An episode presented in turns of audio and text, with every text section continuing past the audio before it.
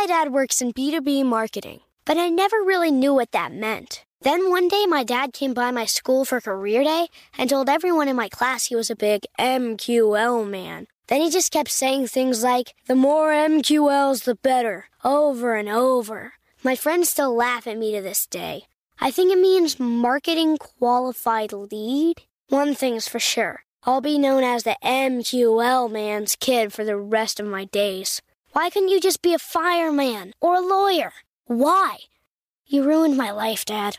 Not everyone gets B2B, but LinkedIn has the people who do. And with ads on LinkedIn, you'll be able to reach people based on job title, industry, likelihood to buy, and more. Start converting your B2B audience into high quality leads today. We'll even give you a $100 credit on your next ad campaign. Go to linkedin.com slash customer to claim your credit. That's linkedin.com slash customer. Terms and conditions apply. LinkedIn, the place to be, to be.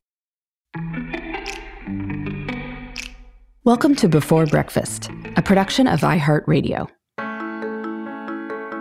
Good morning. This is Laura. Welcome to the Before Breakfast podcast. Today's tip is that you are someone's after. It's easy to take aspects of our lives for granted, but remembering how much of a goal parts of your life would be for other people can make day to day life feel a lot better. In a recent Before Breakfast episode, I talked about understanding your jealousy. Many of us have certain kinds of social media posts that make us feel worse than others. When we can nail down why that is, we can make changes in our lives to address at least some of these pain points. But as we think about this, I think it's also worth asking why we're more likely to compare up than compare down. We compare ourselves to the mansions or fancy vacations of Instagram and feel lacking. We don't compare ourselves to the billions of people worldwide with far fewer resources. That may be human nature, but it doesn't have to be a given. We also don't even need to think about obviously terrible situations like war or famine to be reminded of how much we have to be grateful for. I am willing to bet that there is some aspect of your life that you don't think about much that would absolutely be a goal for someone else. You are someone's after, the state they are working hard to achieve. Perhaps, for instance, you are in the happy place of adding to your net worth. It's not millions, but it is in the positive number territory. That is a goal for millions of people who are trying to get out of debt. You already are the financial after. Or maybe you are pretty happy with your job. You like your coworkers. You get to work on interesting problems. You have a reasonable work life balance and you get paid well. Wonderful. There are all sorts of people who are spending years and enduring much anxiety as they try to change careers to get to that same place of contentment. You are already the career after. Or maybe you exercise regularly. As such, you take certain things for granted, like being able to run a mile or being able to touch your toes.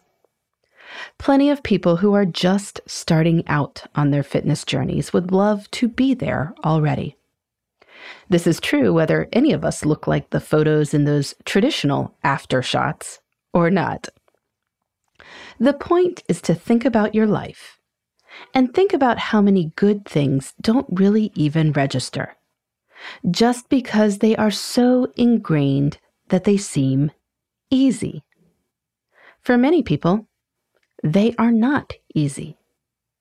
When you remember that you are someone's after, you can approach daily life with a far more abundant sense of gratitude.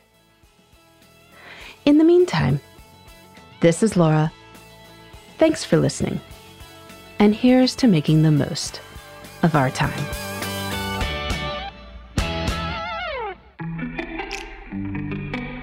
Hey, everybody.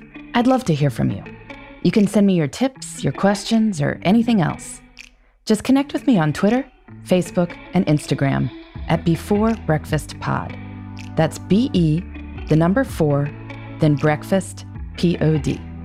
You can also shoot me an email at beforebreakfastpodcast at iheartmedia.com. That before breakfast is spelled out with all the letters. Thanks so much. I look forward to staying in touch.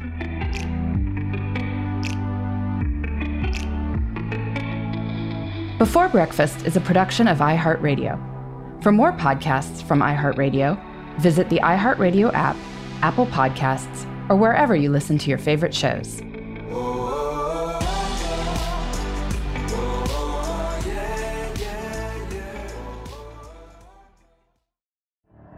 The Elevation with Stephen Furtick podcast was created with you in mind. This is a podcast for those feeling discouraged or needing guidance from God.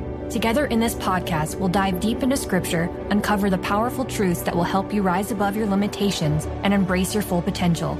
We're here to equip you with the tools you need to conquer life's challenges. Listen to Elevation with Stephen Furtick every Sunday and Friday on the iHeartRadio app, Apple Podcasts, or wherever you get your podcasts.